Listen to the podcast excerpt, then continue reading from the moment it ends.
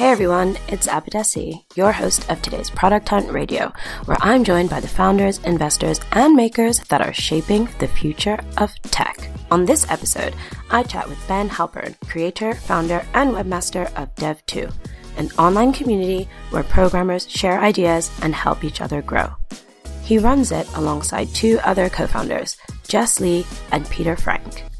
In this episode, we talk about transitioning from side hustle to full time founder, his top tips on growing and engaging an online community, the advantages of working from home and having a remote team, as well as open source and peer to peer technology. We also discuss his favorite products LastPass, Tile App, and Measure App. But before we jump in, let's give a shout out to our sponsors.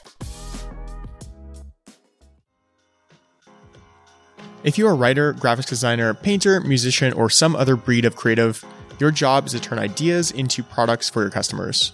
Unfortunately, menial tasks like invoicing and expenses can steal time away from your creative process. FreshBooks invoicing and accounting software for creative professionals is the solution. It basically has no learning curve and on average saves users up to 192 hours a year. Set up your accounts and start invoicing in just minutes, track expenses and take photos of receipts with the mobile app, track time to record every billable hour, and automation is built in to save even more time.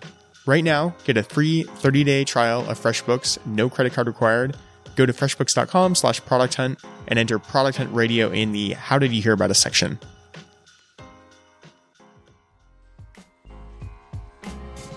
As some of you may know, in addition to my day job at Product Hunt, I also invest in early stage startups thanks to AngelList Venture Fund Services.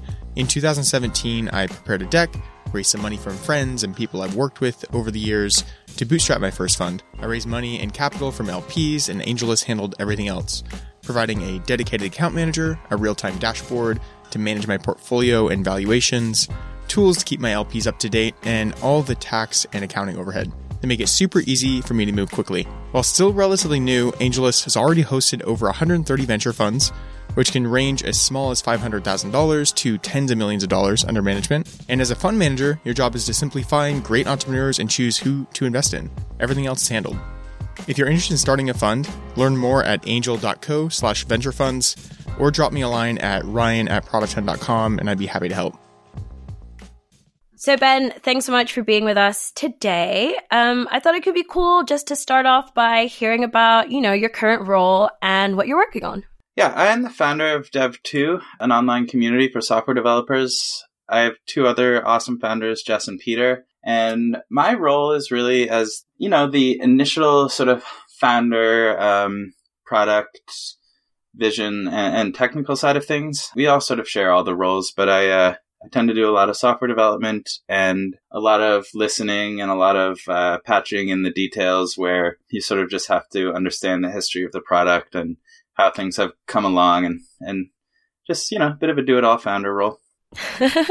so for people who are listening who maybe aren't familiar with Dev2, how would you describe it?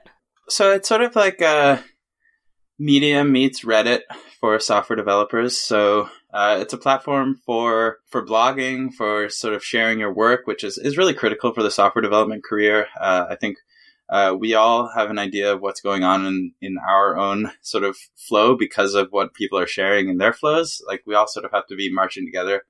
So this is a really, it's a product that really helps people, um, get an idea of, of, where other people are at with their, their development, their ideas, how they're going about their, their work.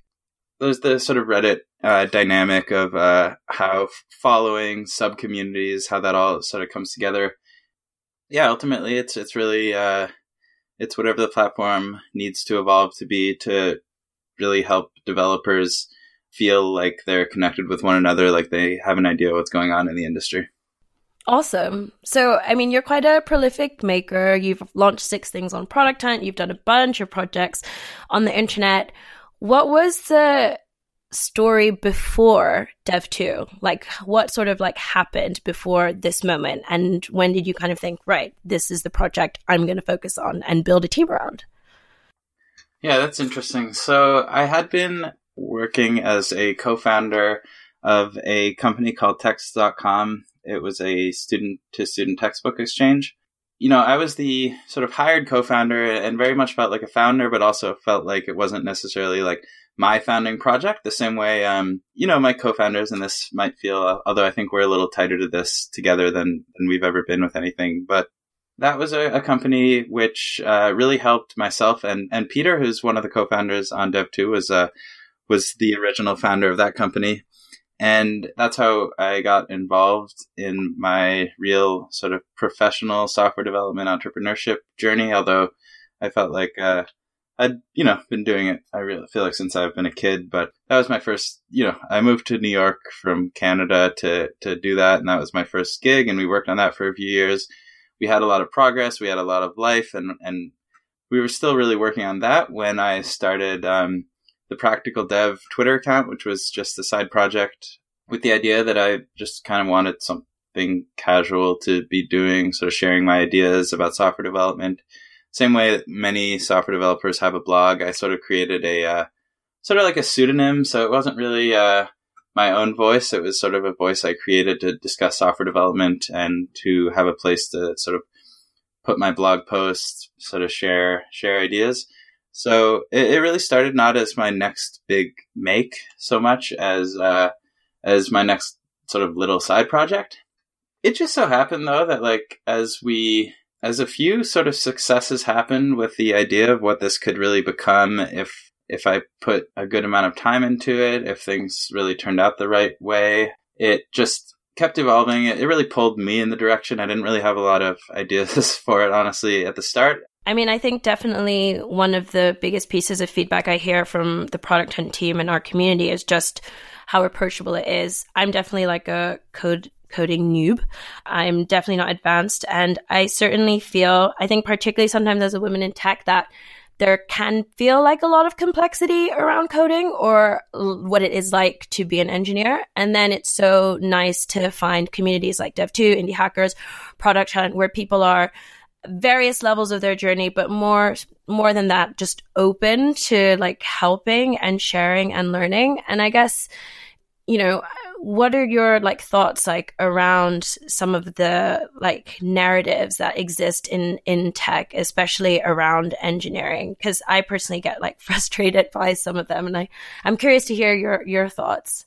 Yeah so software engineering really has a history of really being made for a certain sort of type of individual. Classically i think uh, the first people people to well, I mean, it's got a long and storied history, but I think that the arc that we're really on right now is the idea that it's this certain type of introverted man uh, with a certain type of personality, which which really never never made any sense to me. I really never uh, felt like I fit in in a lot of software development communities, and just based on my personality and my other interests and, and how I was and and, and how I was very shy, but I didn't come off as like the right kind of shy. I mean, that's sort of complicated, but that's how I felt. But not so much that I just felt that way, but I at some point it really clicked to me that if I felt this way as a uh, someone who can blend in if they feel like it, like if I really felt like stepping outside of my own personality, I didn't have a problem blending in.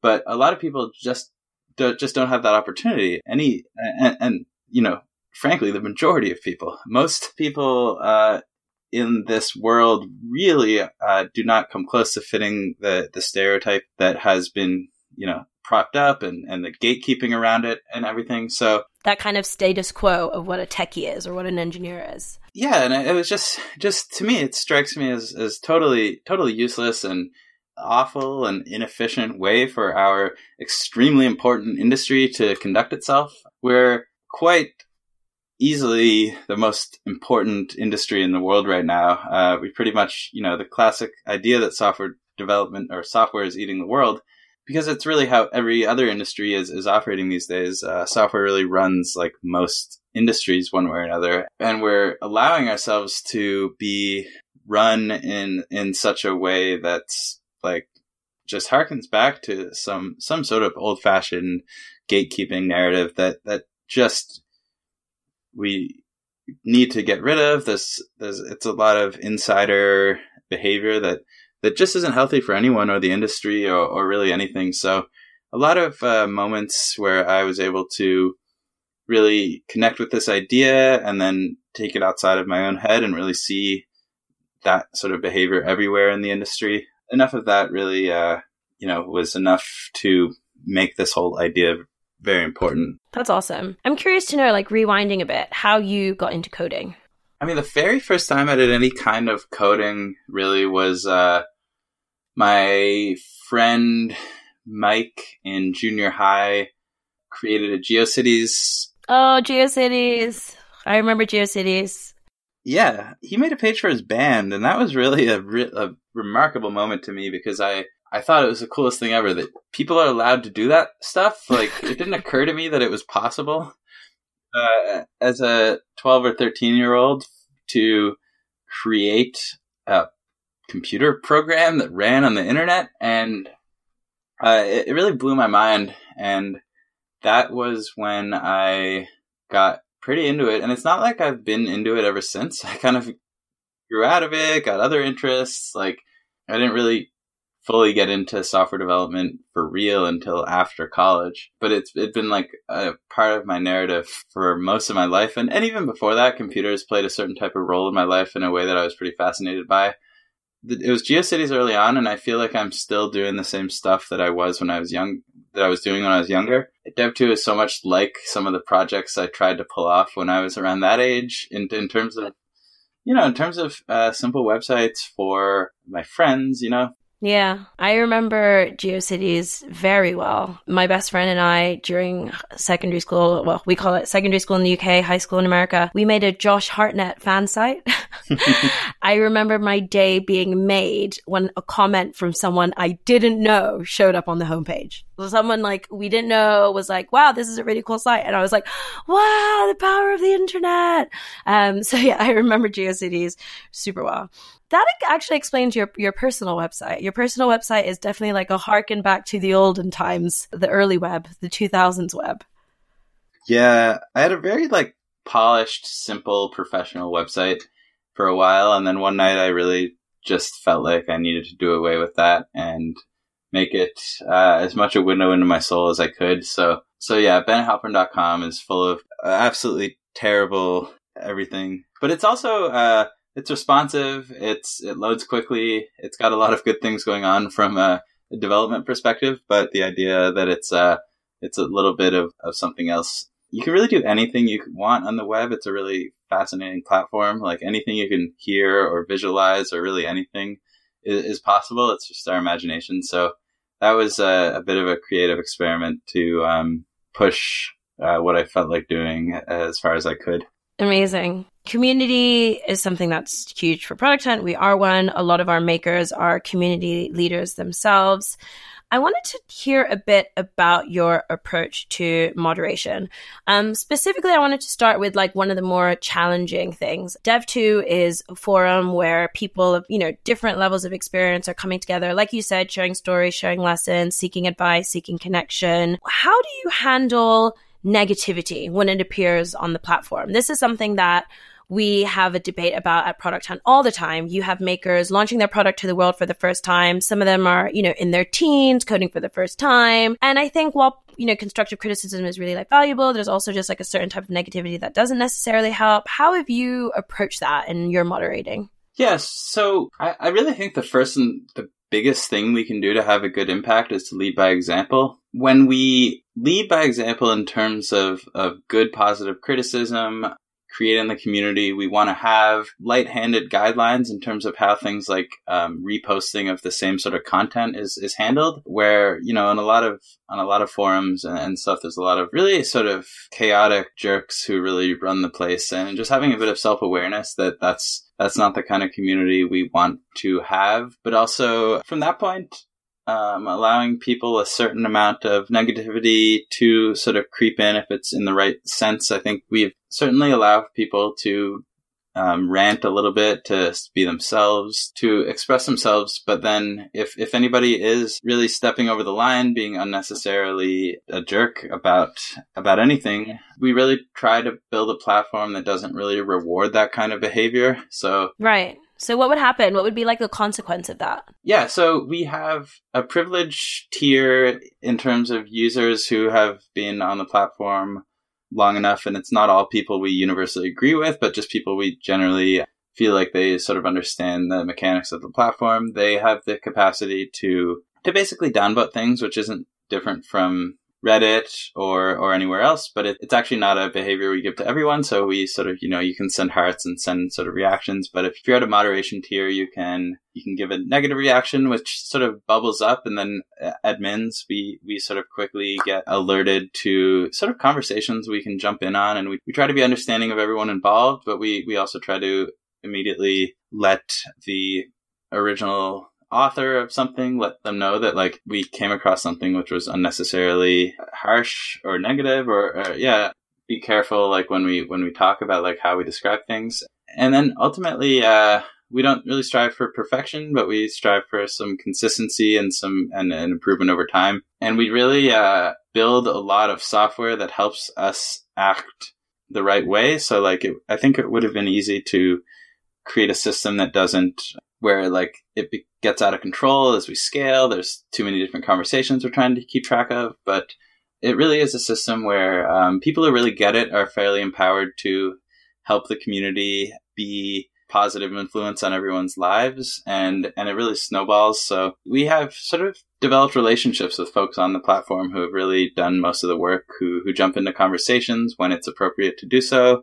It didn't just happen by accident. We we really tried to foster this sort of stuff by example. And anytime we try to create something new, some kind of new behavior or anything, we really try to do it by leading the way and being good ourselves and then rewarding those who get it, who, who share our understanding of, of what a good community needs to be. And then we, we build good software, which, uh, which helps us take the appropriate actions. And it's, um, not always as good as it needs to be, but we're always always improving and always listening and, and and, just trying to treat this as our job, like something we really care about, and and not not anything that's like secondary or we wish wouldn't be a problem or or anything.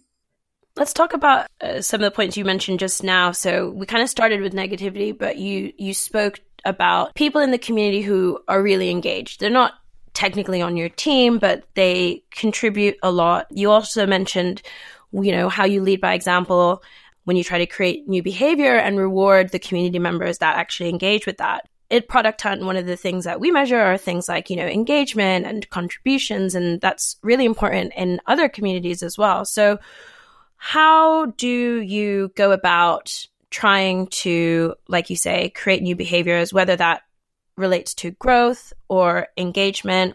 What are some of the like tests you've done in the past or things you've tried to do and and how have they succeeded? If you were to kind of like share that strategy with a maker out there listening trying to copy. So so we changed like features on the platform and we you know we test some some of those outcomes but there's so much you can do just by leaving a certain kind of comment and leaving a having a certain kind of like behavior kind of um, grow and, and become uh, a bigger behavior. So you see this on Twitter all the time, you know, like the idea of a, of a meme or of, of, of anything like just in the past, I don't know, six months on Twitter, it's become really popular to sort of turn your own name on the platform into some sort of joke or some, you know, every space of one of these platforms is going to be used uh, creatively. So we try not to like be super duper scientific about it, but we've observed enough in the past that, you know, like our accounts, which get a lot of visibility on the platform, if we consistently put out good things, other people are going to do that. And one example is um, I'm always fascinated by how many people end their posts with the phrase happy coding. I assume that's because I was doing it. That's like kind of how I end my posts. And uh, it's become a thing on the platform that like if you're if you don't have anything else to say at the as the last sentence of your post, you say happy coding. And I'm yeah, I'm amazed by that. And I sort of lifted that off someone who said something similar to end their like you know their their posts. I think like a few years ago, I was thought, oh yeah, that's like such a pleasant way to do it, and it just spreads, and, and it can't possibly be a coincidence. But I'm always amazed, like this concept, this idea of of simply saying happy coding at the end of your post, no matter what, is um is now like a, a community thing and i haven't like spoken to anyone in the community about whether why they do that or or don't do it just by demonstrating, um, you know, pro social behavior. Uh, most people take pretty kindly to all that, and and it's been it's been really great to see. That's awesome. So at Product Hunt, um, we have like a few values that we hold ourselves and our community accountable to. Things like empathy, integrity, um, being kitchenish, stuff like that. Like, does Dev 2 have any sort of like guiding principles, North Stars, or values that you hold yourselves accountable to and you try to hold the community members accountable to? Yeah, so I would say, based on personalities of the founders, we tend to be a little bit more abstract, that the platform should be constructive and the conversation should be constructive. So, as a social media platform, as a screen that people are going to be um, spending time on, it, it's really worth being constructive, like helping people become better software developers or happier software developers or anything that's that's going to push them forward just a, a little bit is worth shooting for. When we look at platforms, you know, like maybe Instagram, it's hard to say that it's always designed to be constructive. It's kind of uh, designed to be addictive. And, and we're not really looking to be addictive, you know, like that would be a really bad outcome if if people had to come back to the site just to kind of get a bit of a get a bit of a rush or something like that. And um, so we tend to really in discourse and the kind of things we we try to put out there uh, constructiveness is really what we what we really come back to. If someone's if someone's not behaving well on the platform and we have a lot of specific guidelines within our code of conduct but generally if they're not doing well it's because they're not being constructive. They're not actually being helpful. They're not actually being uplifting. They're not actually getting their point across. I was going to say the point around um, constructive conversations is a really powerful one because it's so easy for exchanges online to immediately be like reduced to something binary or bilateral or just like me against you. And yeah, like you said, ultimately it is like a forum for people building careers and like learning skills. On that point, I was kind of wondering if dev2 you know continues to grow grow really fast all over the world over the next few years what would look different in the software engineer world as a result of that?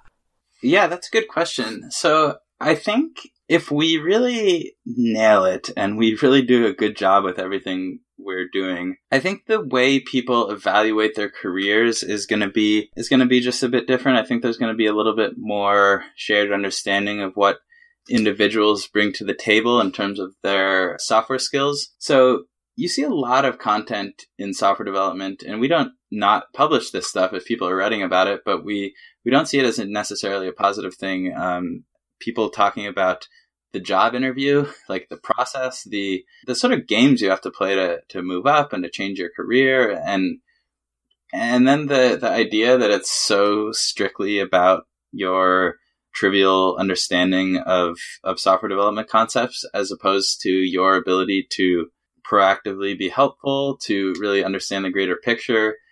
And i think as a platform that really pushes the idea that people share um, what they do know about software, what they don't know about software, and everything in between.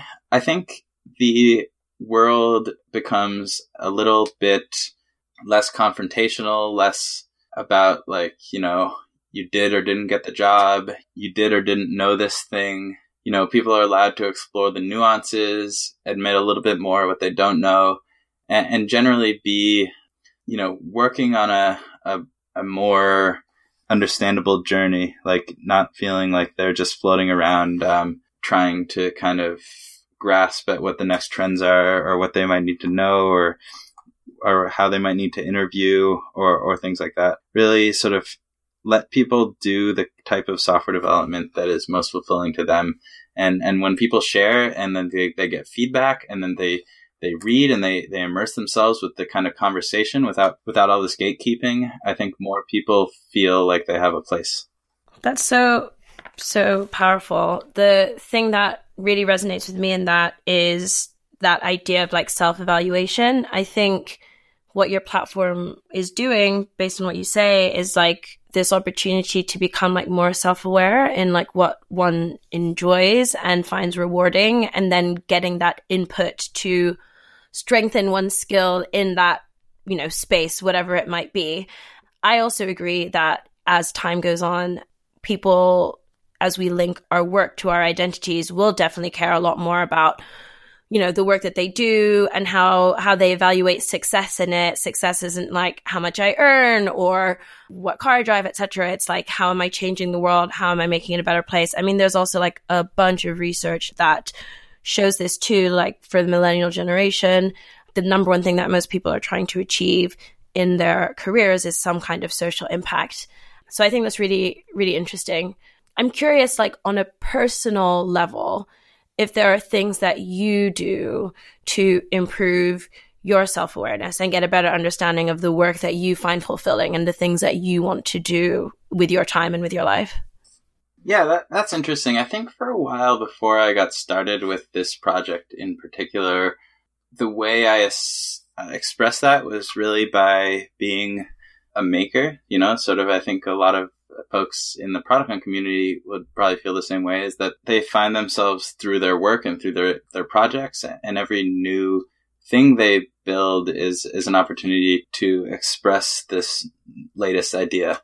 But one of my big revelations with getting deep into Dev 2 is that I uh, didn't really want to be spinning up new things all the time. So, so anytime I have a feeling of of needing to change direction or address any big issues in, in, in my own personal development and things like that. Uh, I tend to do it by escaping the software development and making space altogether. So sort of the opposite of, of, of how I used to be by leaning in.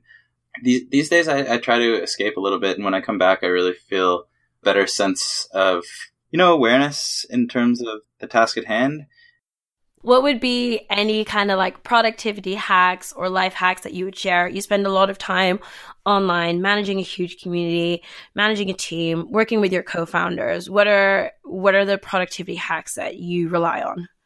Yeah, actually, if there's one thing I would say that I don't really work on a laptop very much anymore, I have a single desk situation with one big monitor and uh, and, and a lot of consistency there. I used to definitely dream of the notion of you know working from wherever or like you know like really being flexible, and I've kind of retreated to the idea that I want the opposite of that in my productivity sense or professional sense. So like you know occasionally I'll go to the coffee shop or something, but I really I really strive for consistency these days. So I have a, uh, a home office set up and I no longer really come to the office that much, which we really wanted to establish as something we do as a company. And I know Product Hunt has a has a similar sort of distributed. Yeah, we're a distributed team as well. We work remote.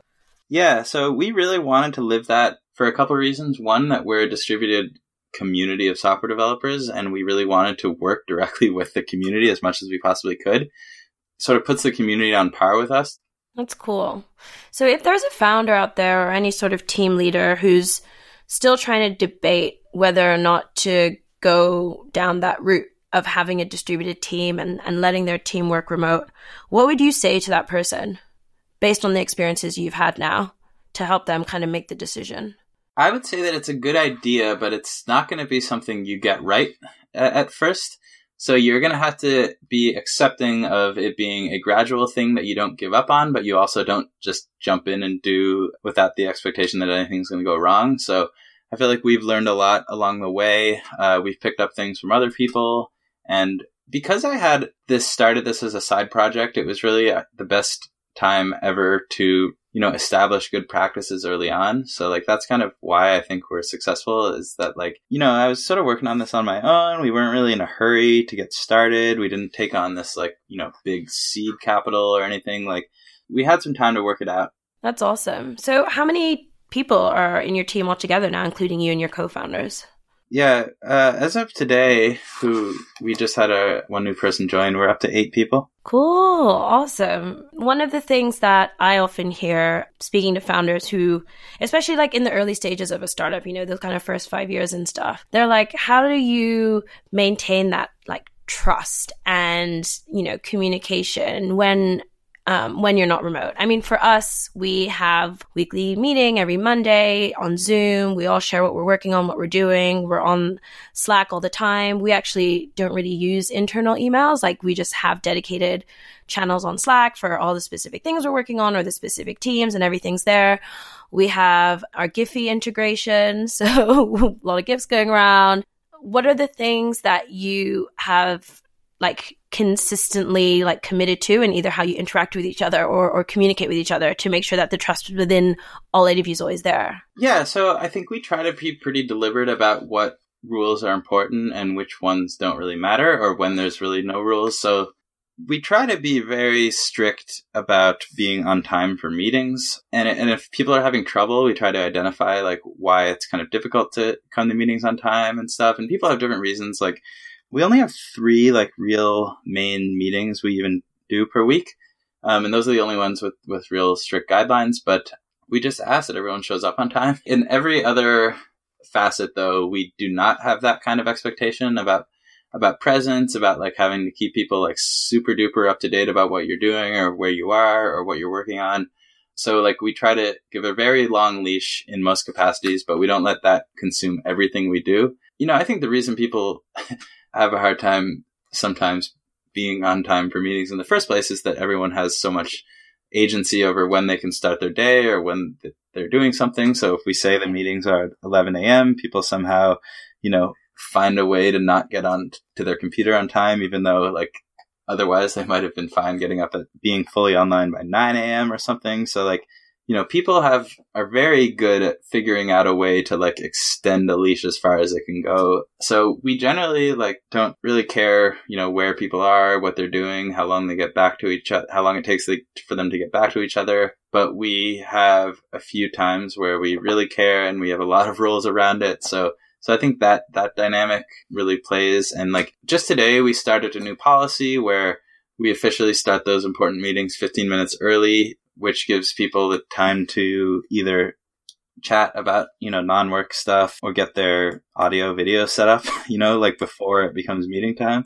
So just the idea of like, you know, really being on things when we're together and really letting people get deep into their work and figure things out when when we're apart. That's awesome. I'd be curious to hear your thoughts. Like one of the bigger stories happening in 2019 in the world of founders, startups, entrepreneurship is around like burnout and and mental health. What are the things i mean you've already spoken a bit around like the way you create like boundaries and like consistency. You know you've got your computer at your desk in your home office and you don't bring your laptop with you so that when you're outside you're outside and that's pretty cool. What are some of the ways that you like as a leader try to like without obviously impeding in people's lives too much because you know they are a distributed team just try to make sure that people aren't overworking and do have a healthy balance so, in addition to being a distributed team, as one of the things we really wanted to do when we started the company, when Jess and Peter and I really started, you know, treating this like a true company, was that we wanted to avoid the singular concept of what we have labeled. Um, I'm not sure we came up with this, but I think I heard it one time. Um, button seat syndrome, where people will stay working even if they're no longer being super productive. So you know, we really try to encourage the notion that if you're just fried or not feeling it or, or for literally any reason, you can just sign off and, you know, let people know, like, I'm done working for the day. And for people to encourage that and to, we really, it's not enough just to have that as a policy, but we really try to proactively, you know, encourage it. And, and us as founders, like, we need that stuff. Like, we burn out as hard as anybody. So that's something we needed ourselves and, and we needed it to be a policy. There's going to be days where any of us, uh, you know, work a really long day or we're really into it and we, are enjoying a long day and we want to kind of finish up this project or, you know, occasionally we'll have a, a true deadline that can't really be missed or anything and we'll have to have to work to, to hit it or something. But if that was the case normally, but then we didn't have this other, other end of the spectrum where you're allowed to just be honest about not really into it these like right now like i'm feeling burnt out i'm just uh, i'm just headed home i don't need to give an answer or i'm signing off for the day or anything like that you know it's really easy to drop into a pattern where that's maybe what you say but not something you do so we try to remind people of that consistently I love that. One of my friends works for a company like that. They have like duvet days. So you can just not show up and be like, I'm taking my duvet day. And then you can stay in bed or, you know, do whatever you need to do. I hope more companies will do that. I think ultimately, when people are doing work that they like, they'll always find a way to get done what they need to get done and take ownership of what, you know, they should be accountable for. So, yeah, I like that. I love, yeah, I like that idea of giving people the flexibility and also like the trust to know when they're not okay and they're not going to be super productive and then like allowing them the space to recover. That's pretty cool. Right. Well, you know, being the product hunt community, we can't really have a conversation without asking you about your favorite products. So I'm curious, starting out with your home, are you a smart home kind of guy? Do you have an Alexa, Google Home, Google Assistant, smart fridge, smart bed? Who knows? Yeah, so like I, I am I, I ordered an Alexa like I pre-ordered it, so I got the very first one, and I still own it, and I have like I have three others now. So so like I am, but I also it's more out of like a curiosity because I don't like love the technology like as it currently stands in a lot of ways, but I find it to be one of the most interesting fields, Internet of Things or whatever. So yeah, so I have connected light bulbs and, and that sort of stuff, but it's uh, it's a work in progress, and I, I have written my own some of my own code for that sort of stuff. They're actually like remarkably simple to code against. So like you can write code which turns them on and off, like which you may or may not need, but it's it's interesting to have that full capacity of control as opposed to you know just the interfaces that smart speakers give you and stuff. So what's on your home screen, and what are the apps you can't live without? I think LastPass is really critical, or, or my password manager. Uh, anyone who's not making use of a password manager, I really think is not living their digital life to the fullest. I love that quote of the podcast. The Tile app actually has been awesome. It's a little device that you attach to your keys. I actually use the Measure app a lot now that it's it's gotten tremendously useful if I need to like measure the length of a rug or something, I feel like I actually have a pretty accurate measuring device in my pocket at all times, which is very cool. You know, as a technical person, sometimes you're shocked at how long things take to become a thing, but this is an example of where it's like the quality of this product really caught me off guard. That's awesome. Are there any like tech trends that you are keeping an eye on that you are excited about? So the the couple trends that I'm most really invested in, like uh, in terms of the the macro things we're really staking uh, the future of our company to, which in terms of tech trends is the stuff that's most important to me, are open source as uh, how software development is built. Our lead investor is a company, uh, an investment firm called OSS Capital. They really do commercial open source as their primary investment. We open source about 99.9% of the code we write. And as a trend, that's, that's probably one of the most amazing things I see out there right now.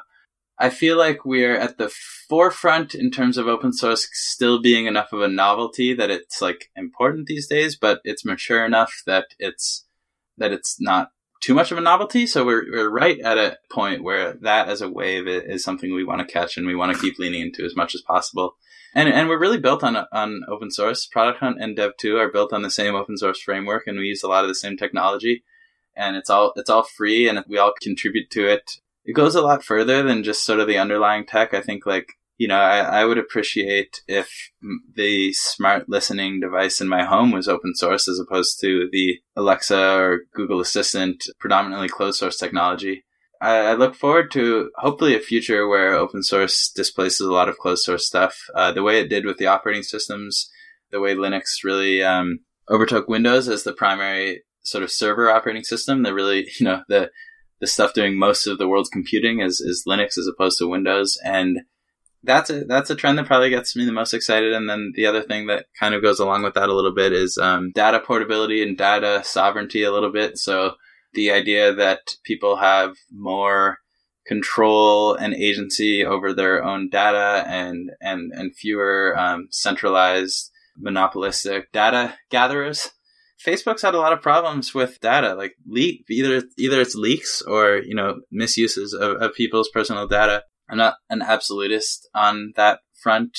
But in terms of trends, I think it needs to improve. And I think you see a lot of decentralization talk in terms of blockchain and stuff like that. And, and I certainly see why that's important in a sense, but I also think the technical implementation is less obviously tied to blockchain so much as it is tied to, um, you know, just what companies are doing and how they're doing it and how they're letting go of control of people's data and doing less tracking and, you know, just being a little bit more minimalistic about some of that stuff. So it's been sort of a value from, from early on in this project because we never felt like we needed to, to track every behavior of everyone on our platform and we still haven't found reasons why we really needed to, to track anything more than the minimal amount of, of information that helps us build a decent product.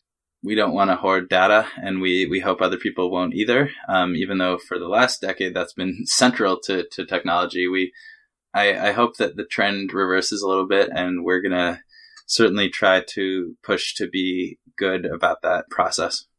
I definitely hear you on that. I, unfortunately, I can't remember the name of the product. Someone was trying to like create kind of like local internet. So like instead of having to like go onto the World Wide Web or whatever, but they were kind of saying like you know like connecting like via local networks so that you can be more in control of like who can see what you're doing and what you're where you're going and stuff like that. I, I just wonder how you kind of see that second trend actually like actualizing in the real world? Like, what would that look like to you? Yeah, well, there's really so much we can do with networking. And so to that like uh, my tile tiles speak to other tiles in terms of how they discover their whereabouts and stuff like that.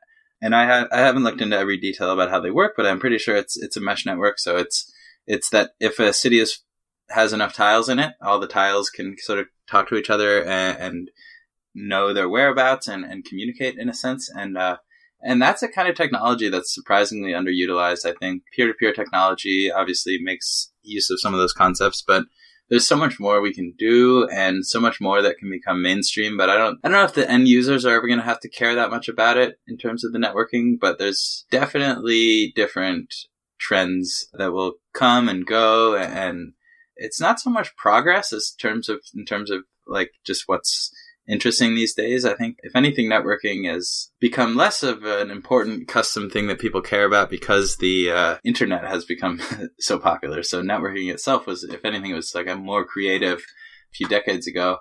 But as, with regards to the data, we are looking to build more technology with data sharing, but like without being fully centralized. So we have our you know, main dev.to as an application, and we're actually looking into the the different ways, since the whole application is open source, the different ways other people can stand up their own um, little mini social networks, and they can therefore control all the data. They like they own it. They own everything about it. We don't we don't own anything except the you know a certain sense of code licensing. You know, we're not like staking our core business model on this, but as a side effect of what we do, it's going to be something that's um, that's really technically exciting. And yeah, it's it's actually kind of harkening back to how things used to be before before the one forum everyone used was you know like Twitter or before the it's not like there's literally one thing, but you know between Facebook and and Twitter and and other sort of major organizations in, in other places and then Google and, and stuff like that. So like there's really been a centralization of data which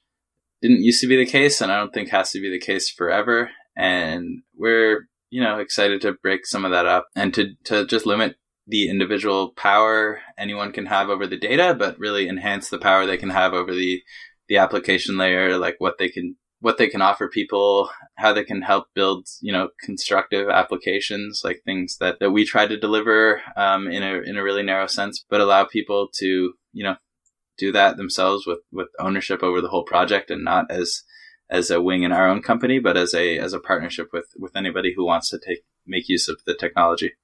Amazing. Thank you so much for clarifying. Okay, cool. So we've come to the end. This is your chance to tell everyone listening where to find you, what they can do to support dev.to.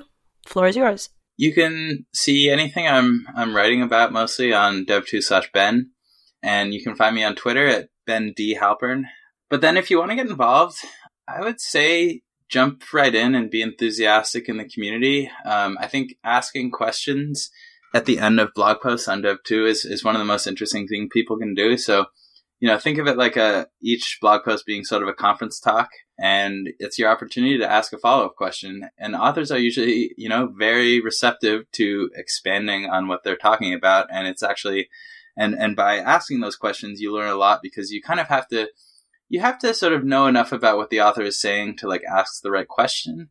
And usually that's just a matter of reading really carefully. So like if if you're not engaging on that on that secondary sort of action on that like really immersive behavior I, I think there's a chance that you sort of skip over some of the the interesting parts of, of what people are saying and not reading carefully enough but if you really look to engage and to ask you know follow-up questions and to learn more and to like go on a bit of a tangent, you're going to learn a lot in the process. So, uh, for your sake and for the community's sake, I, would say like, you know, join up on the community, find, search for interesting posts that you care about and, and ask some questions in the comment section. And then obviously anyone's welcome to post anything they'd like, um, cross post from their own blog is normal behavior from on the site. What we really offer is people, you know, a consistent reading experience that that they're not really going to get on the blogosphere, you know, so it's a great way to get your work out there if, if you're if you're a writer and if you're more of a consumer or more of a a newer programmer or just you know don't have as much to say like on your own but but you can get involved in the conversation and really have a pretty big impact on the software community if